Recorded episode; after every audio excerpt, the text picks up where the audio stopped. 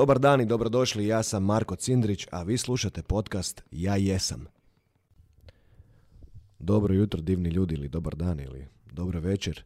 Kad god ste upalili ovu epizodu, evo za mene je večer, 9 minuta je do ponoći, nije loš broj 1151, to je jako dobar broj ako vjerujete u sinkronizacije. E, radim kratki uvod za emisiju koju sam napravio sa Almom Bunić. Alma Bunić je moja predivna prijateljica, vrhunska nutricionistica. E, ne mogu se dovoljno zahvaliti Almi jer je Alma sa svojim znanjem doprinjela tome da se transformiram i da postanem otac. E, neću nešto puno duljiti. E, pričali smo o jako puno stvari, ali bi volio E, pročitati jedan dio koji sam našao kod nje na webu.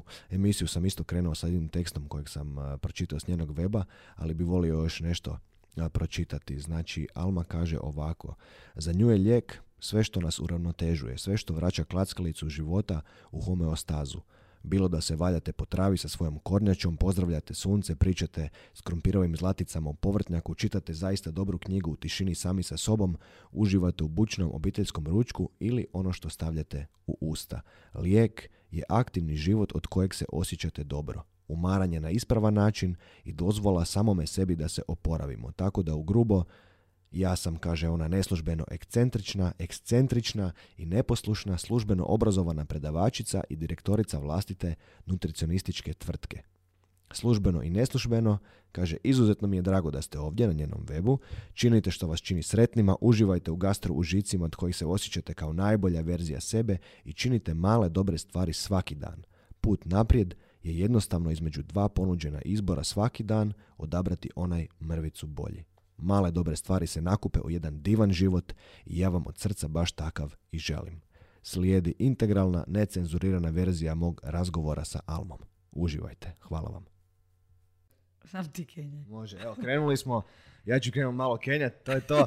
Znači, evo, dragi ljudi, divni ljudi, nisam očekivao ovaj, da ću se tak brzo iseliti svog malog podruma, ali eto, nije bilo druge jer su mi jučer majstori u prostor do mene uletili, krenuli tam razvaljivati školjke i ovo i ono, a nisam htio svoju dragu prijateljicu Almu Bunić opet odgoditi, pa sam evo rekao, znaš kaj, idemo mi napraviti totalnu gerilu, ja ću uzeti svu opremu, jako sam mobilan, ja ću doći kod tebe u ured, a njen ured mi se by the way ljudi od uvijek sviđat kad sam tu prvi put bio, tako da Eto nas to u Tratinskoj ulici. Bok, Alma. Bok, bok, Marko. Kak si mi? Odlično. I drago mi da si došao k meni da ja nisam morala ići. Znaš kaj, ono su mi tam foteljice udobne, makar ti imaš baš dobre ove stolce. Ova fotelja dobro, ti možda je ona tvoje su bolje.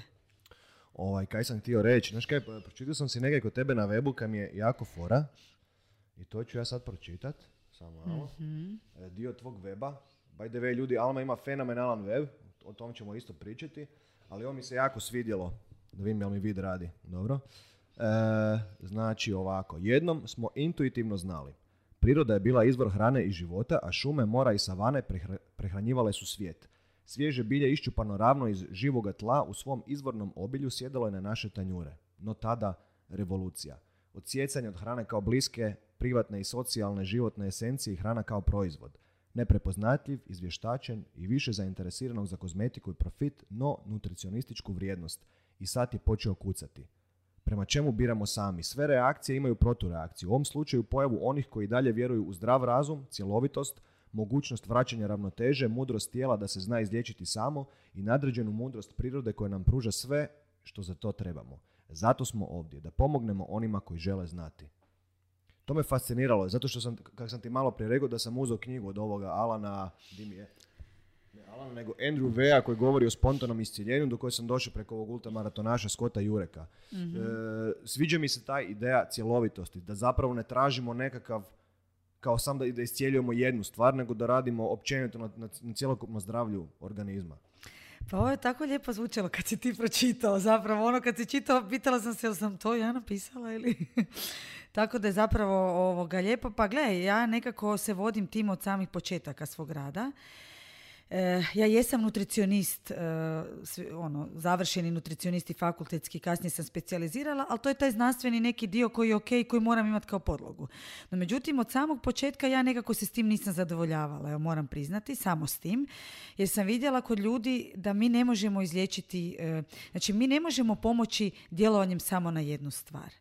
Vi sad uzmemo banalno bilo koji problem, imamo problem s crijevima. I sada iz znanosti sve više dolazi do toga da mi ne možemo problem s crijevima riješiti, ok, evo ti sada lijek, ok, tebi će biti bolje, ali ti nisi bolje generalno. Evo ti sad neka hrana, pa ćemo mi s tim spriječiti nekakvu situaciju. Ne, to treba krenuti od mozga, od navika, od mentalnog stanja, duhovnog stanja, fizičke aktivnosti, odabira namirnica. Znači sve treba uklopiti u nekakav e, program da bi zapravo čovjek dobio prave rezultate. To nije lako, da se razumijemo, nije lako sad klijentu kad tu dođe reći, gledajte, znate šta, ne možete ići baš spavati u jedan, bilo bi u redu da probate barem do 11. Gledajte, nije baš dobro da 16 sati sjedite za kompjuterom, trebali bi kretati se.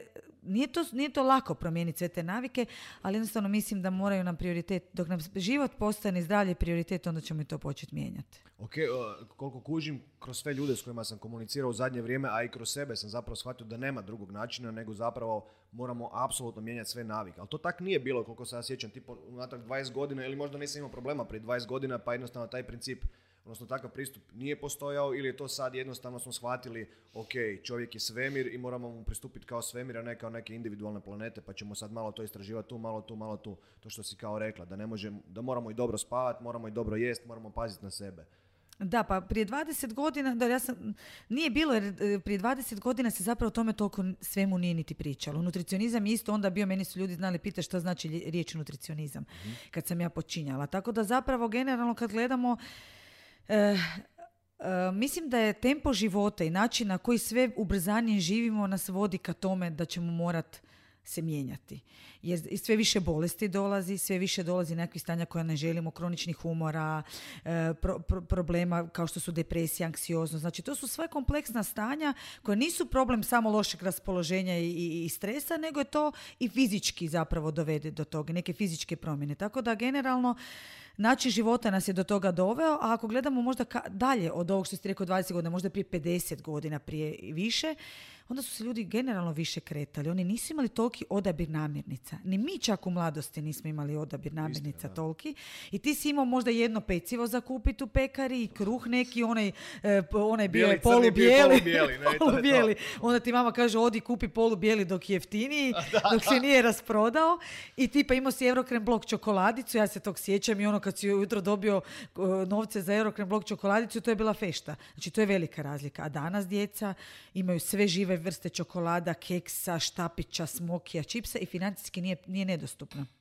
I to je zapravo problem. Mi smo rastureni totalno, da smo rastegnuti na sve strane, da ni sami ne, ne možemo zapravo čuti ni osjetiti da. ono šta, šta mi jesmo iznutra, ne? šta nam je potrebno. Jer ja vidim, na primjer, kad ja ljudima dam prijedloge, uzimo, evo, promijenite, ne morate vi izbaciti neke vrste namirnica, ali uzimo Sad ljudi neki ne žele jest gluten, neko ne smije jest gluten, nebitno. I sad uzimo odluči izbaciti gluten. I što oni naprave? Zamijene ga sa bezglutenskim proizvodima. Znači to je katastrofa realno. Ti si zamijenio bijeli kruh iz pekare ili nekakav cjeloviti glutenski kruh iz, iz pekare, neki kvalitetni, sa bezglutenskim nekim bijelim bezveznim kruhom koji zapravo kvalitetno nije ništa. Nije bit toga. Ako već želiš mijenjati svoju prehranu, onda iz prerađene i ju pretvori u cjelovitu. Znači, uvodi cjelovitu hranu, a ne prerađenu hranu. To je zapravo bit. I to je ono što bi trebali okay, raditi. Kaj to znači? Ono, ono, za, za, nas lajke. Znači, šta to znači? To znači zapravo da bi mi trebali, e, sad na primjer, evo sad si ti odlučio promijeniti prehranu i želiš jest kvalitetnije. I sad ne bi jeo baš kruh, ne bi jeo možda gluten, toliko ne bi jeo pšenicu, ne bi jeo kukuruz. Ok, ali onda ćeš jest cjelovitu kvinoju, cjeloviti proso, smeđu rižu, divlju rižu, crvenu rižu, ješćeš amarant, ješćeš cjeloviti ječam, zob u zrnu. To je ugljikohidrat koji mi smijemo i trebamo jest. Prvo zbog količine vlakana koji ima, drugo zbog vitamina koji ima i to je u redu. Ali šta mi radimo? Mi s kruha pređemo na, na primjer, neke pahuljice, rižine ili ovakve ili onakve, koje ok, nisu nužno loše, ali sve su to prerađevine. To nije cjelovito. I danas velika ona pošast što vlada da se ugljikohidrati veliki, velika opasnost za zdravlje, da ugljikohidrati dovode do bolesti. Svugdje piše samo da ugljikohidrati ne valjaju. E, to nije zapravo potpunosti točno. Oni jesu ugljikohidrati loši, ali ovi kojima govorim, ako vidite puno kruha, peciva, tjestenine, bijele riže, bijelog svega, ako je to i slatkiša, onda su to loši ugljikohidrati. Ali ako vidite ove koje sam ja sad malo prije nabrala, e onda to onda je to jedna druga priča. Ok, uh, sada nekako povežemo taj gluten i, i crijeva. S obzirom da sam ti bio napisao da sam pročitao knjigu Denisa Delogu, u šumi u kojem on piše kako je zapravo na dosta težak ali hrabar način vlastitim e, istraživanjem i primjenom stvari na svom tijelu i na svom organizmu pobjedio multiplu sklerozu. Tu mi je nekak iskočilo po prvi put e, crijeva, utjecaj crijeva na, na, sam organizam. Nikad mi to ni do kraja ono moram biti iskren, jasno, ti znam da si govorila, ok, probiotik, probiotik, probiotik i često je od tebe uzimamo moj baktofor koji mi doma pijemo i u principu svaki put kad nam ga ponestane doma na neku foru se otvore vrata ne, nekakvoj virozi, nekakvoj bolesti, onak, ne znam je li to nekakva plastičnost mozga pa smo se sad uvjetovali ili je fakat to stvar toga da crijeva igraju stvarno nevjerojatnu ulogu u organizmu. Jer je on pisao o tome da crijeva, odnosno kad si intolerantan na neku vrstu hrane, pogotovo glutena kojeg si sad spomenula, može doći do tih velikih upala u mozgu, odnosno da dolazi do tih velikih problema, odnosno nastanka tih autoimunih bolesti koje nas onda totalno rasturaju. E ovako, to je malo kompleksnije. Okay. E, znači što se tiče crijeva kao takvih, crijeva su definitivno baza našeg zdravlja. Znači ono čim bi se mi trebali baviti su crijeva u svom životu. A kada se bavimo crijevima, onda ćemo se baviti s ostatkom organizma. I s mozgom i sa svim ostalim bolestima, odnosno zdravljem. Tako da crijeva jesu baza svega i crijeva su vrlo kompleksan sustav koji se zapravo, jedan doktor je lijepo rekao, zapravo nikad nećemo saznati sve o crijevima. Vjerojatno umjetna inteligencija će jednog dana prokljuviti ta crijeva, ali zapravo oni su toliko kompleksna i individualna za svakog od nas. Znači to je kao otisak prsta. Svako od nas ima svoju crijevni mikrobiom. Znači mikrobiom to su bakterije, virusi, gljivice, sve, svi mikroorganizmi koji se nalaze u našim crijevima. O njima ovisi o kojim, kojim mikroorganizmi imamo crijevima ovisi šta smo, ko smo i čime, čime, od čega ćemo oboliti na neki način. I to je zapravo fascinantno kad se sazne, zato ja se zapravo zadnjih pet godina isključivo bavim crijevima, mislim isključivo, bavim se drugim stvarima, ali crijeva su mi zaista velika ljubav i ono, to mi je top za proučavanje. I šta se dešava? Dešava se u tome da ovako ću možda nejednostavno objasniti. Znači, mi šta jedemo su hrana i za bakterije, našim, za bakterije u našim crijevima. Te bakterije u našim crijevima stvaraju metabolite i nekakve post postbiotike koji su zapravo metaboliti koji utječu na ostatak našeg organizma. E sada, ako mi imamo patogene mikroorganizme u porastu, znači ako imamo loše mikroorganizme u crijevima, mi ćemo stvarati, e, nećemo stvarati dovoljno dobrih metabolita, kao što su, na primjer, e, butirat, laktat, propionat. Znači, to su postbiotici koji djeluju protuupalno na naše tijelo, djeluju zapravo da mozak ima bistrinu, djeluju da zaštite našu sluznicu crijeva, a u drugom slučaju ako mi jedemo hranu koja je štetnija za crijevni mikrobiom, a to su naravno ti ugljikohidrati, šećeri, stres, nije samo ni hrana sve u pitanju, mi stvaramo bakterije koje stvaraju lipopolisaharide, LPS, to su zapravo uh, postbiotici koji djeluju upalno, oštećuju crijeva, e, e, narušavaju tu crijevnu zaštitu i barijeru i zapravo stvaraju jedan upalni proces u našem tijelu. I što je više tih bakterija, mi zapravo smo izloženi nekakvim bolestima. Da pače, one se čak i povezuju s anksioznošću i depresijom. Mozak i šta se dešava? E, serotonin, na primjer, isto najviše, 80% serotonina se stvara u crijevima. Ozbiljno? Da. I ako mi nemamo dobar milje bakterija, mi nećemo imati niti serotonina, niti dobre metabolizam, niti dobre te postbiotike. A vagus živac je najveći živac u našem tijelu koji zapravo povezuje mozak i crijeva i sve što se dešava u mozgu reflektira se na crijeva, sve što se dešava u crijevima reflektira se na mozak. Tako da u tom smislu Eh, kak, šta sam najviše, ono, šta sam ja primijetila u svojoj praksi kad radim nekakvo iscijeljenje pod navodnicima, kako god crijeva, okay, kako pomažem kod bolesti crijeva, eh, zapravo eh, sam primijetila da nikada do kraja ne riješim problem s crijevima dok se osoba ne odluči raditi ili na nekoj vrsti psihoterapije ili na nekom duhovnom svom razvoju kakav god ona izabere. Či mi smirimo ta crijeva, dovedemo do nekog nivoa, ali točno vidiš da fali onaj jedan segment gdje zapravo ta osoba mora početi raditi na sebi. I to je stvarno fascinantno. Stvarno da. fascinantno. Da. I isto tako vidim profil ljudi koji mi dođu, čak kad tu sjednu za ovu fotelju, već vidim po načinu na koji su traju, odnosno na koji su ubrzani, e, puno toga očekuju od života, puno imaju planova, e ti ljudi već imaju, već znam koji problem će mi navesti, da će biti nekakav ili, ili iritacija crijeva ili... Kaj mi hoćeš reći, sad kad me spojiš na biorezonancu da ću zasvijetliti po prvi put. Ko zna? Ne, znam, ovaj, e, znači stvarno moramo paziti kad jedemo. Jer, ja kad sam čitao tu knjigu u šumi od Denisa, bilo mi onak, zadnjih deset godina stvarno otprilike pazim šta jedem, ne pokušavam ne unositi toliko šećera ili gaziranih pića ili neke stvari za koje sam stvarno osjetio da me rasturaju nekako iznutra, ali prvi put mi je nekako zasvijetilo da stvarno treba paziti, jer uistinu onda ona Hipokratova keton rekao, mislim, Je. Hipokrat, neka hrana bude tvoj lijek, Ja, a neka, to- a neka da. bude tvoja hrana. Da. To je stvarno istina. a? Je, je. I ono što bi ja nekako svijestila ljudima, e, lijepo je ovo što si ti rekao, da, pače, treba prvo stvarno izbaciti stvari koje nam stvarno ne čine ništa pozitivno u našem tijelu. Onda vam, onda često nutricionisti ili liječnici kažu ništa nemojte izbacivati, pa ništa nije dobro izbacivati. Mislim, ne znam čemu, kome Coca-Cola služi. Ok, Coca-Cola ima jedinu prednost kad ti ono želudac se fakat nakupi smeća, da ju popiješ da ti razgradi to smeće. Znači to je prednost Coca-Cola i to povremeno popiti ok. Ali zapravo prednost nema neku konkretnu. I zašto bi se čovjek, zašto ne bi uložio vrijeme, novac i, i, i pripremu u nekakvu kvalitetnu hranu? E, ono što bi ja apelirala i što nekako uvijek na svim svojim predavanjima isto govorim, e, trebamo razmišljati da jedemo različite obojanu hranu. Znači što više različitih boja.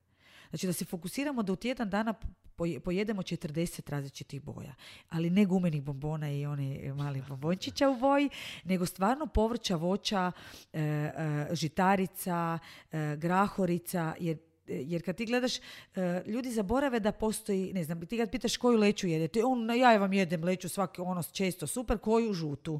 Super je, ali postoji crna, postoji zelena leća. Ne znam, jedite bobičasto voće, e, sve različite vrste sjemenki. Mislim, toliko ima divne hrane. Nažalost, sva ta hrana više nije što je bila prije 150 godina, ali jedina nam je koja je ostala, nemamo baš neki izbor, ali sva ta hrana je jako bogata, ne samo vlaknima, ne samo tim polifenolima kojima, jer ta boja, zašto treba jesti obojanu hranu? Ta boja su biti polifenoli, to su antioksidansi koji su ujedno i spadaju danas u prebiotike kao i vlakna i zapravo su hrana tim našim dobrim bakterijama. Tako da trebamo se fokusirati da hranimo dobre bakterije, da jedemo kiseli kupus, da pijemo onaj rasul od kupusa, da jedemo kiseljene e, ove jogurte koje prirodno kiselimo. Znači sve što se nekad jelo treba se... Znači u principu ono, to, to, to sam isto pročitao, ne znam u kojoj sam više knjizi, e, neko je nekom izjavio ka- kak bi, u, u ovoj knjizi Tara Humarama, gdje je ovaj McDougall pisao kad ga je McDougall pitao trenera, dobro šta bi ja sad trebao jest da bi ja bio bolji trkač. On, mu je rekao,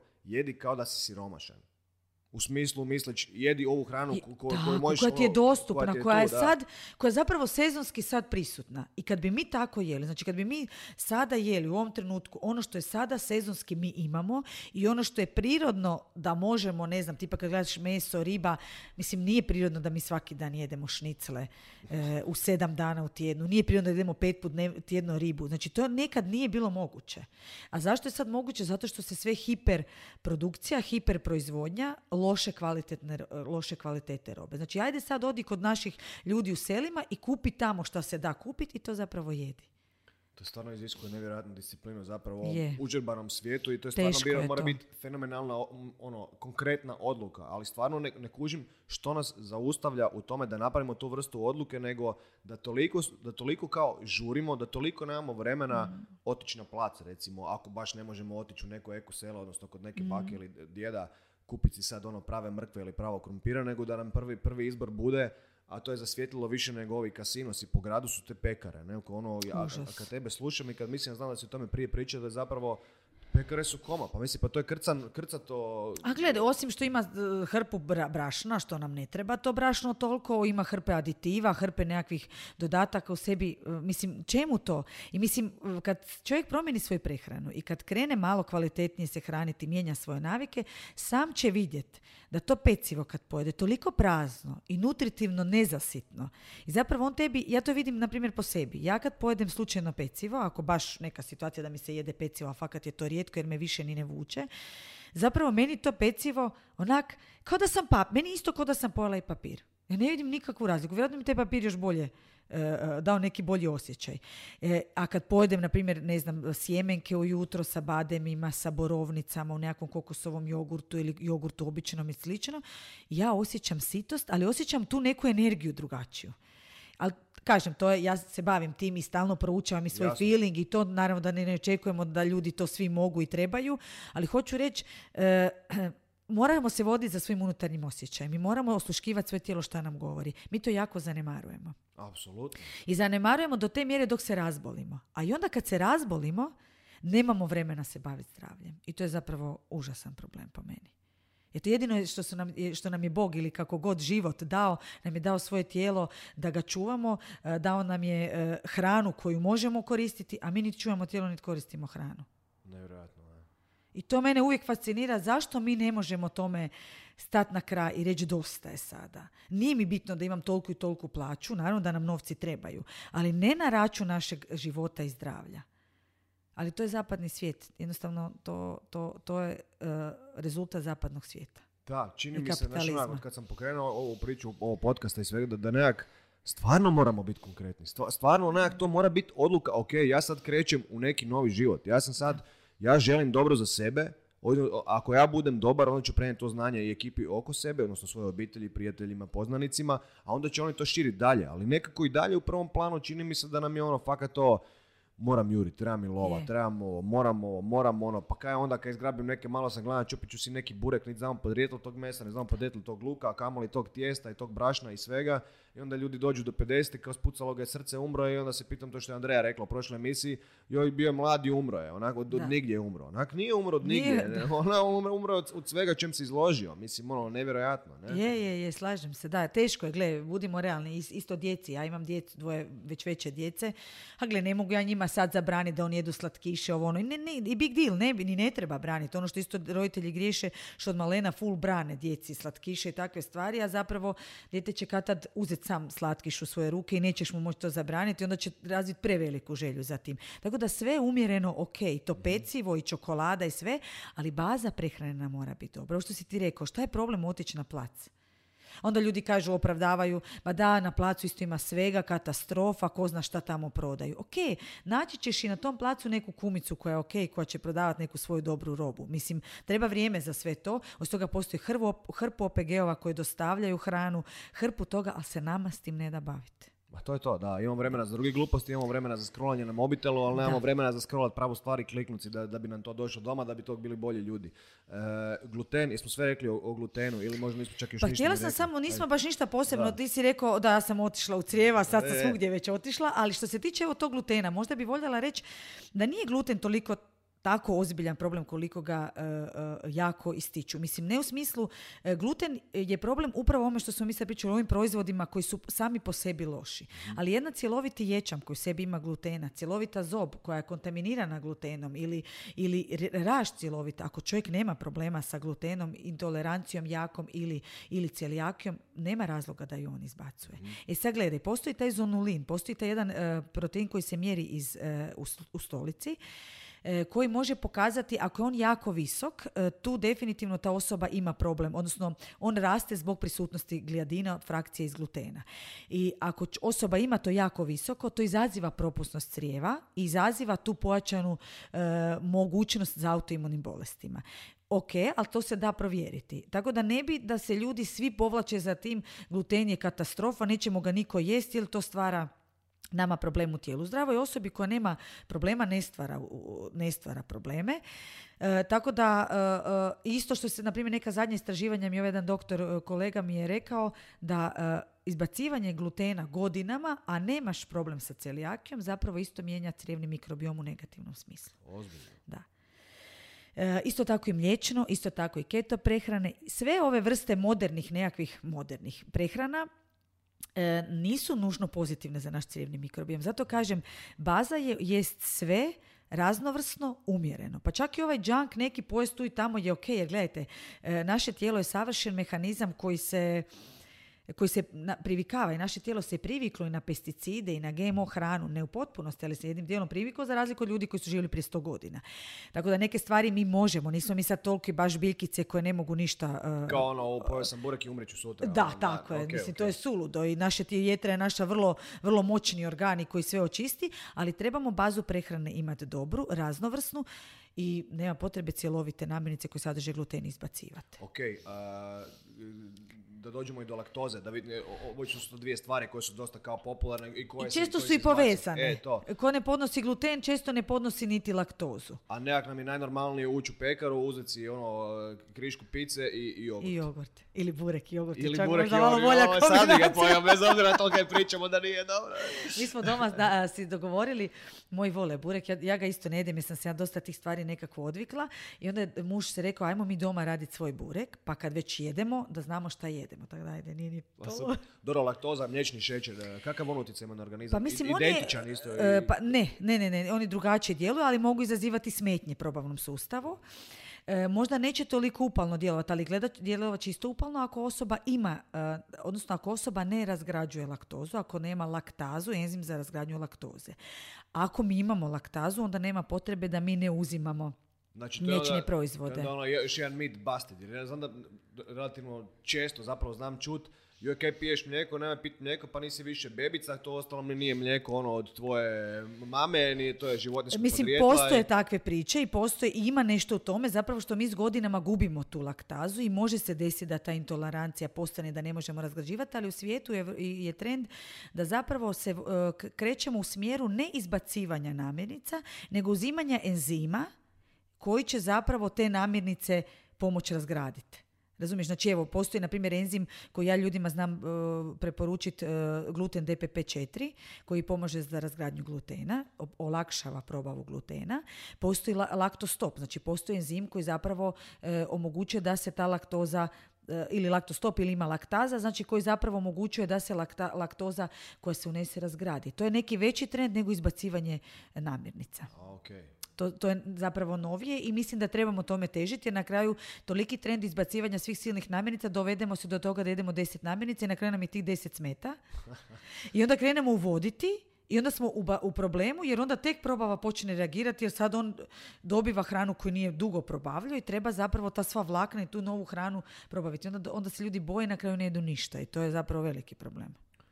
Ok, uh, Denis je spominjao paleo prehranu, odnosno Mhm. da, da smo se, a i to sam kroz neke druge knjige vezano za disanje, recimo James Nestor je pričao o tome kako su nam Mhm. se lica izduljila zbog toga jer ne jedemo krutu hranu, nego smo se više navikli na neke kašice, na neke mikseve, na neke blendere i sve nekako to brzo hoćemo malta ne popit te obroke i ići dalje. Koliko ima sad, ok, on je dokazao kroz sebe da paleo prehrana radi ta, ta- takvim načinom da jednostavno jeo to što su naše bake jele i da je puno žvakao i, i nabavlja takvu vrstu namirnica. Koja su tvoje iskustva? Pa što se tiče cjelovitosti što zalaže se paleo prehrana, ja se isto za to zalažem. Ne zalažem se za izbacivanje žitarica u potpunosti, ali za cjelovitost da. I naravno da trebamo žvakati, jer žvakanje ima svoju funkciju. I to je ono što smo mi isto izgubili radi brzine i uzimamo sve nešto lagano, brzo da mi to, iako već jedemo nešto, mi ne žvačemo, mi gutamo. Znači i u makrobiotici je uvijek se govori da se 40 puta treba, 20 do 40 puta prožvakati obrok. Zašto? Zato što vi dok žvačete polako, znači prvo pustite vremenu da žlijezde slinovnice izluče svoju slinu, da se izluče enzimi koji su u ustima, da to polako, da već kreću izlučivati se probavni sokovi koji su želucu u tankom crijevu i cijeli proces probave se probudi. A kad mi progutamo, ništa ne, ne stigne probuditi. Jer smo, samo smo progutali. Tako da to žvakanje potiče jedan i taj mentalni dio, a potiče taj probavni dio zapravo da se sve probudi i sve se krene buditi i odnosno reagirati na tu hranu. Hrane ne može toliko žvakat. Sve ima svoje benefite, ali generalno zdrava osoba treba žvakat i treba jesti cjelovitu hranu. E, tako da, e, kažem, kod palea ja nisam baš za izbacivanje svih žitarica, ok, ali, e, ali jesam za cjelovitost. I ono što bi voljela, što sam si baš ono tu negdje napisala na- da napomenem, e, da moramo prestati jest e, e, kao da smo bolesni ljudi. Jer trend je sada da mi čitamo te sve knjige. Čitamo knjige o multiploj sklerozi, kako kod autoimunih bolesti jesti, kako jesti kod karcinoma, kako jesti kod IBS-a, kako jesti kod SIBA. I svi se kao krenemo nešto hraniti tako, a mi smo zdrava osoba. Znači ne to raditi, jer bolesna osoba ima dijetu za bolesnu osobu. Multipla skleroza je bolest koja ima prehranu koja će joj pomoći, koja joj je potrebna. Dobro je izbacivati gluten, dobro je možda izbacivati neke vrste žitarica. Definitivno smo imali svog, svog iskustva i prakse gdje su ljudi smanjili tremor izbacivanjem glutena i slično, ali zdrava osoba to ne mora. Me razumiješ? Ok. Znači, e, moramo... To, mi, koji je tvoj prijedlog? Znači, mi šta? Sve da To, jedemo, 40 cjelovit- boja, znači ono... 40 boja, cjelovite žitarice, glutenske, bezglutenske, sve treba miješati. Umjereno Ma- sve, ali da je raznovrsno. Da je raznovrsno. Grahorice svih boja miješati, e, povrće, voće, sve jesti, sve. Samo da mijenjate sezonski, ovako, onako, sjemenke, sve vrste jesti. Ok, znači e, jedemo raznovrsno, e, kombiniramo na sve moguće načine što više namirnica u, toku tjedna. Da li u tom slučaju su nam potrebne neke vrste suplemenata? Recimo kao, ja znam da kao što tijelo ne može proizvesti C vitamin ili tako, ali ako šta uvedemo... Ako sve jedemo, nema bobica i potrebe. ovog, znači, Znači, mi ako dobro jedemo i nemamo ekstra fizičke napore kojima mi ne možemo zadovoljiti, e, znači postoje maratonci i ne znam, profesionalni sportaši koji imaju ekstra fizičke napore, vi ne možeš uvijek hranom zadovoljiti sve te potrebe nutrijenata, onda naravno da idu suplementacija. Ali prosječna osoba koja radi, koja nema neke ekstremne e, napore, zapravo ako ima tako raznovrsnu prehranu cjelovitu, ona nema potrebe za Dobro, suplementima. recimo radim, da budemo konkretni, radim u uredu, ja ne radim u uredu, ali recimo radim u uredu 5 dana u tjednu, radim to 8 sati, sjedim i odem možda trenirati dva puta, tri puta tjedno, da li mi treba prije treninga, poslije treninga, što je kao trend, neki šejkić, smučkac, kao nek, ne treba. neki. Znači, ako pravilno jedem i treniram minimalno, odnosno kao umjereno Dva do tri puta da, tjedno, da, ništa ne dobar sam. treba. Da. Jer po meni samo kažem, uvijek treba čovjek se posavjetovati s nutricionistom da mu barem da, e, da, da ispriča kako jede, da mu bar nutricionist može sugerirati da li je to dovoljno što on jede, i proteina prvenstveno. E, ovoga, I ako on jede raznovrsno, unosi dovoljne količine proteina, dovoljne količine masti, ugljikohidrata, nema potrebe za nekakvim suplementima. Tako da ja, ja, ja se zalažem za to da mi moramo se naučiti jest i težiti dobroj hrani, a ne sta- samo dodacima. Dobro, uh, kaj sam te htio, sad kad smo spomenuli energiju, sve bio sam si isto negdje zapisao, to mi isto kod Denisa izletilo, a još mi je negdje to prije par tjedana izletilo mitohondri. Znači o mitohondrijima na- nisam razmišljao od srednje škole, doslovno, još se ne sjećam koja je bila njihova definicija, ali su oboje... Oni stvaraju energiju. Da, u njima stvar, da, se- su, da su tvornice energije, da njih stvarno treba paziti. Sad u smislu, kaj, kaj to znači? Šta, To znači da moramo jesti dovoljno, evo, ovako kako sam rekla, raznovrsno. Zašto? Zato što su ta obojana hrana je bogata antioksidansima, polifenolima. U, u toj hrani koja oba, ja ću sad nabrojat neke crni ribizli, ono grožđe malo, što niko ne voli ono grožđe. Aronijak, o, ne. Ma ne, nek baš grožđe, ali one male bobice crne, što uvijek svi uzmemo sokića, gro- Aha, onu okej. ljusku Ne bacimo, znam, i ta znam. ljuska je važna. Ok. E, onda znači ribizle, pa ti kažem ta crna leća, pa zelenčak, grah i takvu hranu kad mi jedemo, to su, ta boja su polifenoli, znači to su, e, to su zapravo antioksidansi koji pomažu e, mitohondrijima da e, u mitohondrijima se stvara jako puno tih e, reaktiv, znači jako puno tih slobodnih radikala, odnosno koji oštećuju stanicu. I zapravo što više antioksidansa uzimamo, to lakše e, rasterećujemo mitohondrije, odnosno djelujemo antioksidativno i mi zapravo oslobađamo više energije. I zato je važno da jedemo ovako, jer ako jedemo tako, mi ćemo dati i mitohondrijima slobodu za, za, za da se malo odmore i... da se zapravo stvaraju puno, puno energije. Tako da i ne samo mitohondriji, puno je tih, e, mislim, zašto uopće dolazi do teških oboljenja? Pa upravo zbog velikog, velikog disbalansa između e, rosova, odnosno tih e, slobodnih radikala, i, e, i antioksidansa. Znači mi imamo jako veliku, mi uvijek trebamo stvarati određene količine tih, e, e, tih loših loših kisika koji ti oštećuju stanice, ali do neke mjere.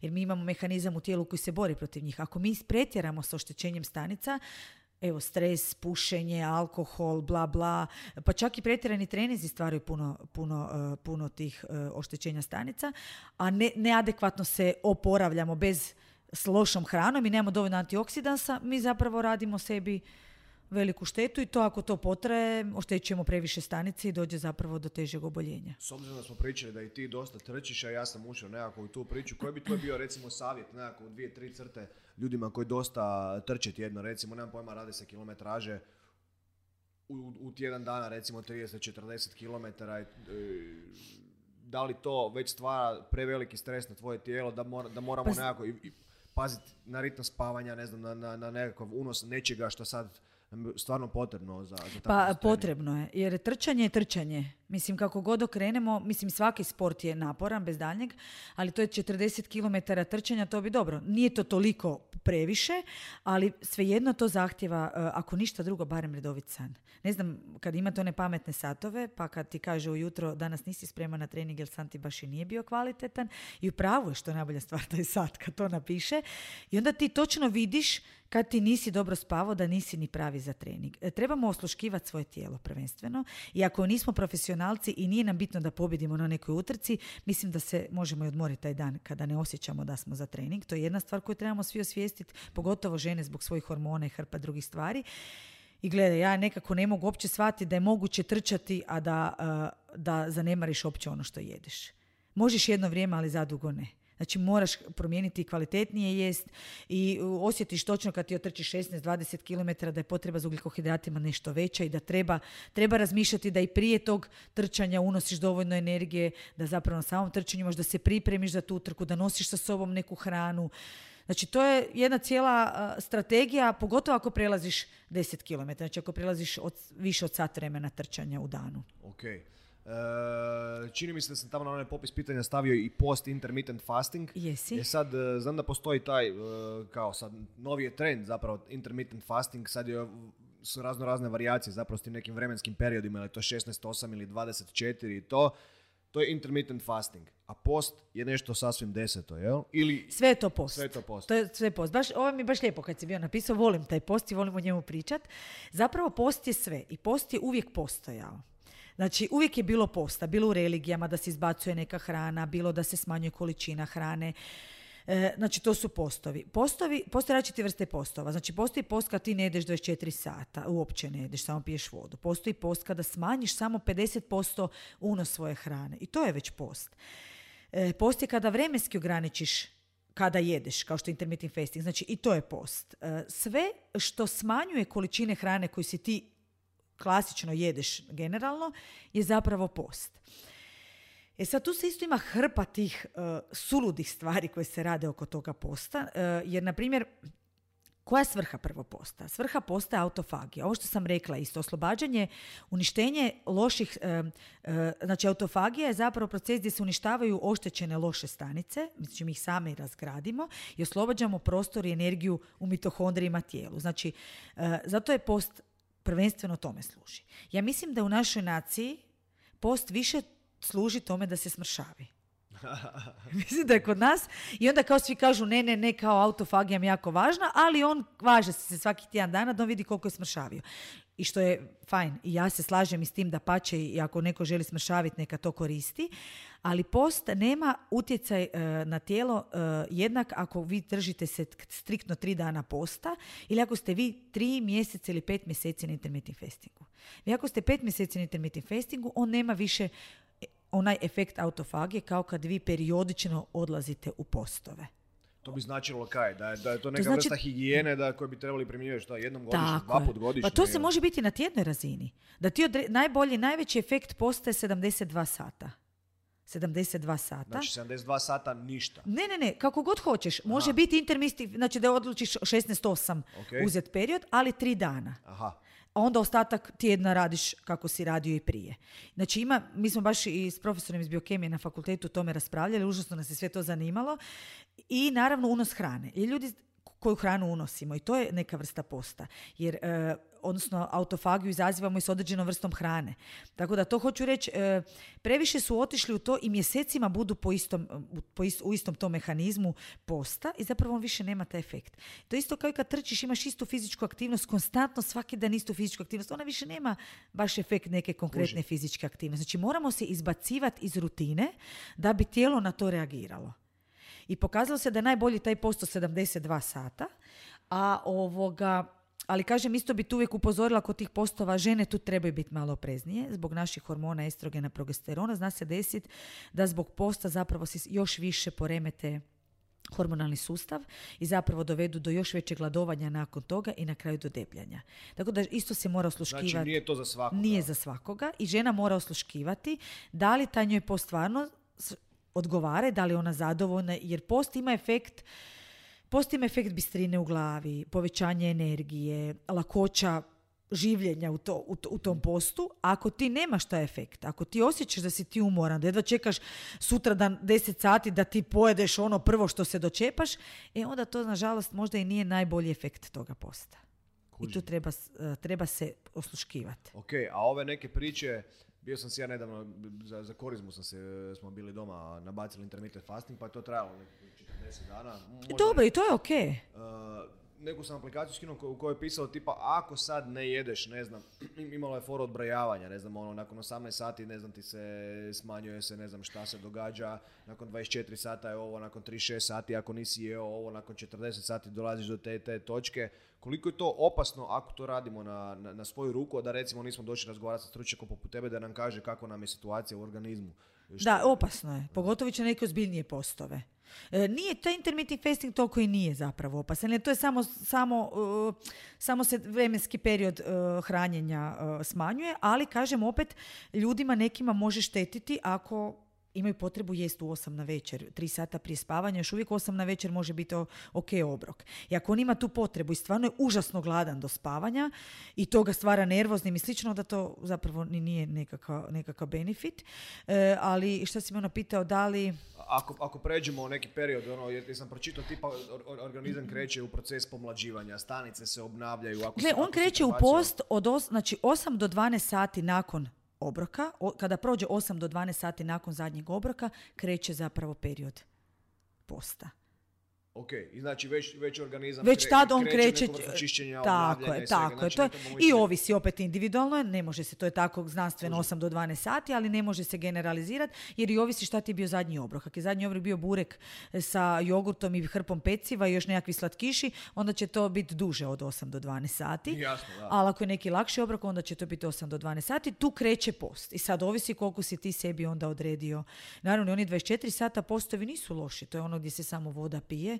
E, To je isto jedno čišćenje zapravo poštenje jedno, jednom tjedno, to isto zapravo neće čovjeku štetiti ako je naravno zdrava osoba. Tu Mislim, mora se... nevjerojatno zapravo kad onak, sa- kad vrtim stvari u glavi, koliko su stari ljudi, mislim stari Pa oni ljudi, su sve to sve radili. su znali, ono, uopće nevjerojatno da, Da. zapravo minimum... Pa gledaj, stari ljudi su postili. Nisu jeli toliko mesa, nisu jeli toliko životinskih namirnica. Oni su se klistirali redovito. Znači, bake su imale, žene su imale e, u, u kupaonama klistire. Ozbiljno. Klistirali su se redovito. E, e, vaginalno ispiranje su žene radile. Genijalno. A danas, čovječe, mi toliko sve dostupno, a niš ne radimo. Samo trpamo. E, dosta tog smo preroštali. Jesmo. E, šta bi bila tvoja preporuka? E, otkud, evo recimo, ja sad ne znam, jedem, jedem loše, ne, ne znam zapravo u, u kojem smjeru krenuti. Kaj, kaj bi rekla? Koji bi bio prvi korak? Prvi korak bi bio ja, prvo apeliram na prvu stvar da si čovjek prvo posluži obroke u danu. U smislu termin obroka. Jer danas ljudi preskoče doručak, prvi obrok jedu u tri, onda se zaborave jest do devet navečer, onda se pretrpaju u devet navečer. Znači to je, to je zapravo najveći problem. Rasporedite obroke, tri do pet obroka u danu, pre- razmak između obroka nek bude otprilike tri sata. Kako god želite i da je tri sata, tri do četiri sata prije spavanja i zadnji obrok. Ok. Znači, to je prvi korak. Znači, rasporedite obroke unutar dana, tri sati razmak, tri sata razmak između obroka kako god hoćete. Hoćete ih imati tri, pet, meni svejedno.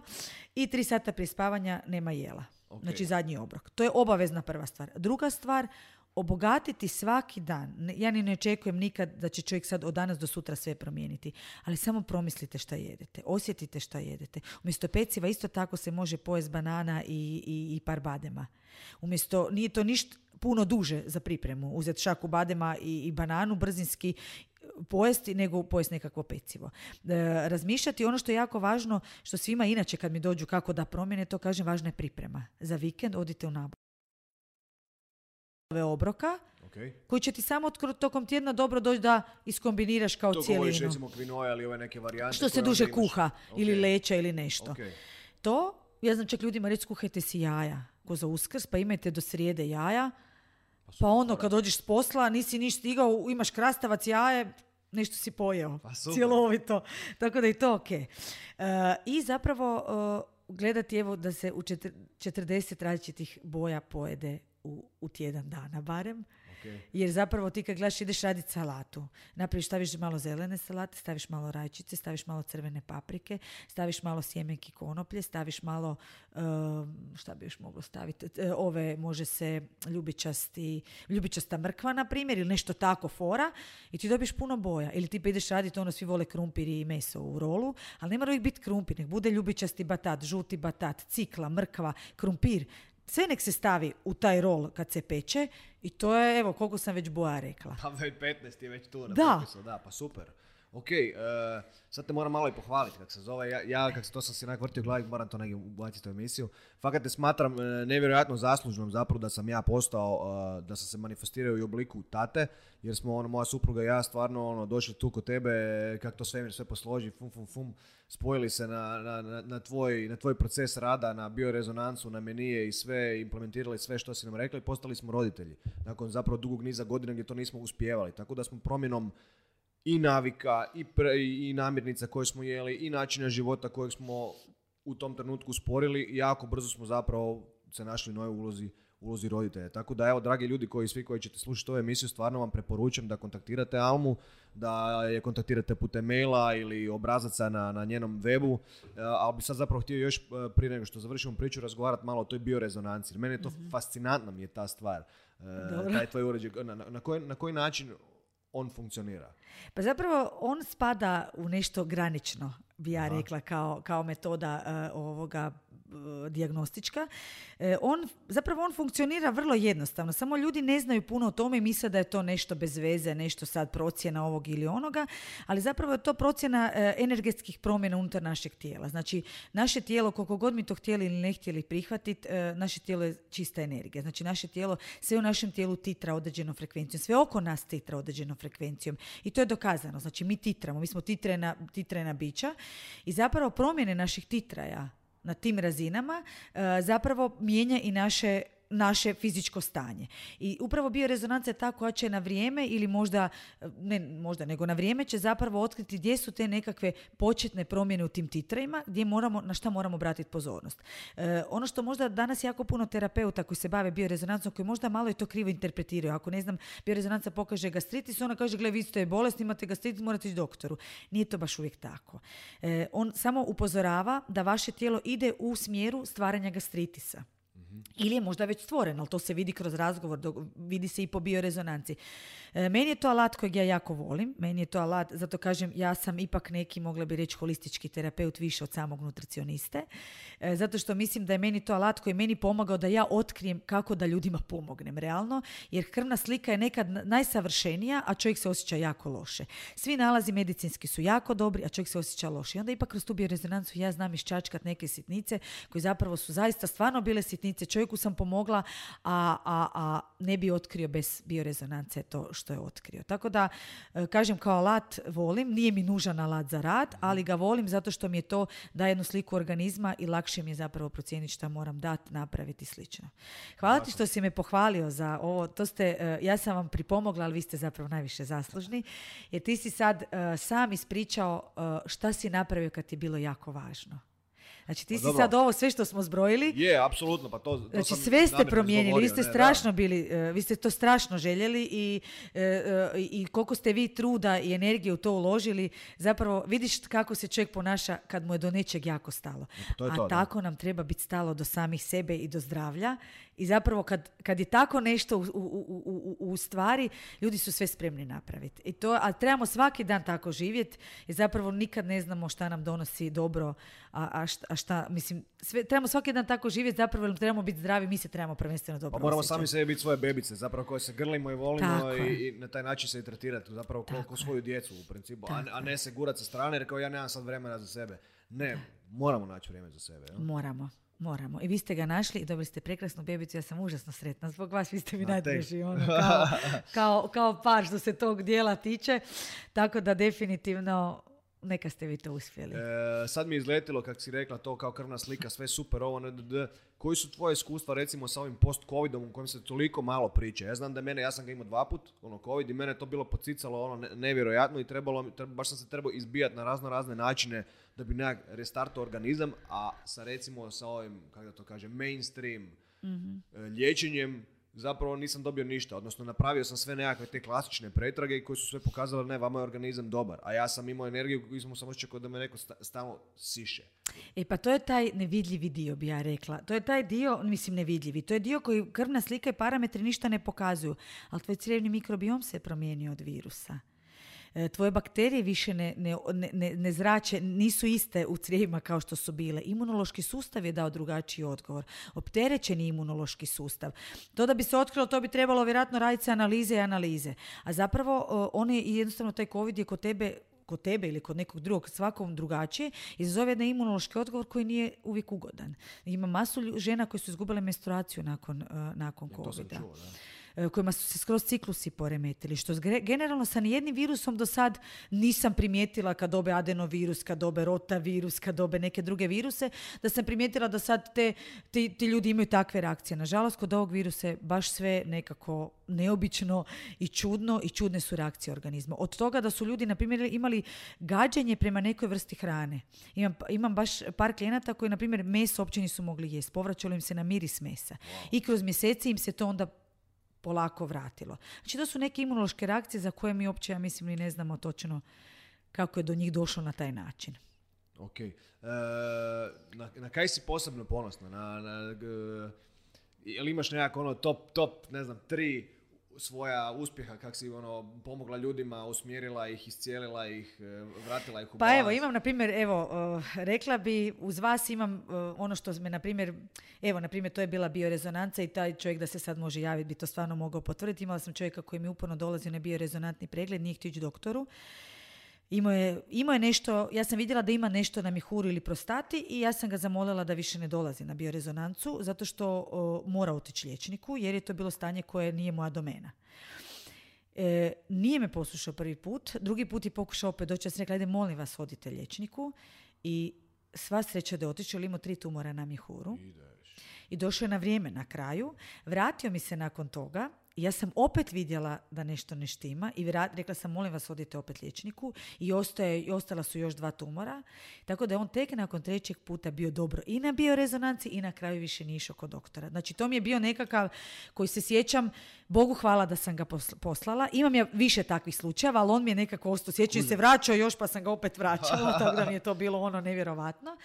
I sad zadnjih evo nekakve četiri godine se bavim s ljudima koji imaju ozbiljne, mislim ozbiljne, imaju te funkcionalne, funkcionalne poremeće probavnog sustava kao što su IBS i taj SIBO.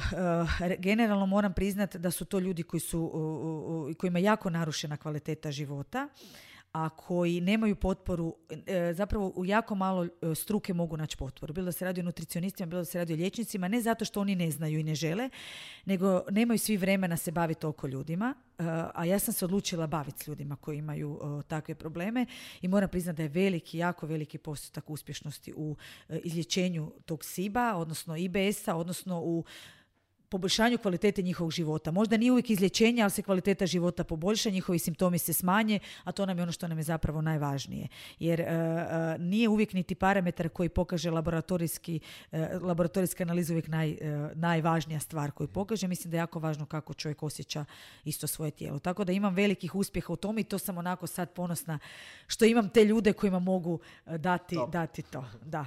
Uh, bih htjela još neke reći. Nemam pojma. Pa ne znam, ja vidim što sva, ne znam šta sam rekla. Nemam pojma, da. Jako mi je drago da te poznajem, bih htjela reći i prekrasni ste ljudi ti tvoja supruga i drago mi je da smo ostali dalje, to je, mislim, kad je, prije koliko ste vi došli prvi put k meni? Pa nemam pojma, mali će sad tri godine, tako da ima znači, to četiri godine sigurno. Četiri, pet bi moglo biti. I drago mi je da smo ostali dalje u kontaktu i da cijelu tvoju obitelj sam prekrasno upoznala, tako da evo, to mi je onako baš, baš ispunjenje, imaš prekrasne ljude oko sebe.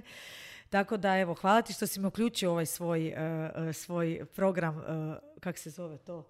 Podcast Ja, jesam. Ja jesam, tako je, ja jesam, tako da i kad god će trebati ja ću uvijek biti tu na raspolaganju. Evo, dragi ljudi, ako ne znate od kud bi krenuli i trebate napraviti prvi mali korak, mislim da vam je sad poprilično jasno da morate kontaktirati Almu, poslati je mail i vidjeti ovaj, što se kod vas događa, jer stvarno, ako ništa drugo, moramo se voljeti, moramo raditi na sebi svakodnevno, pa makar i promijenili jednu namirnicu u, u danu, već ćemo se sigurno osjećati e, puno bolje.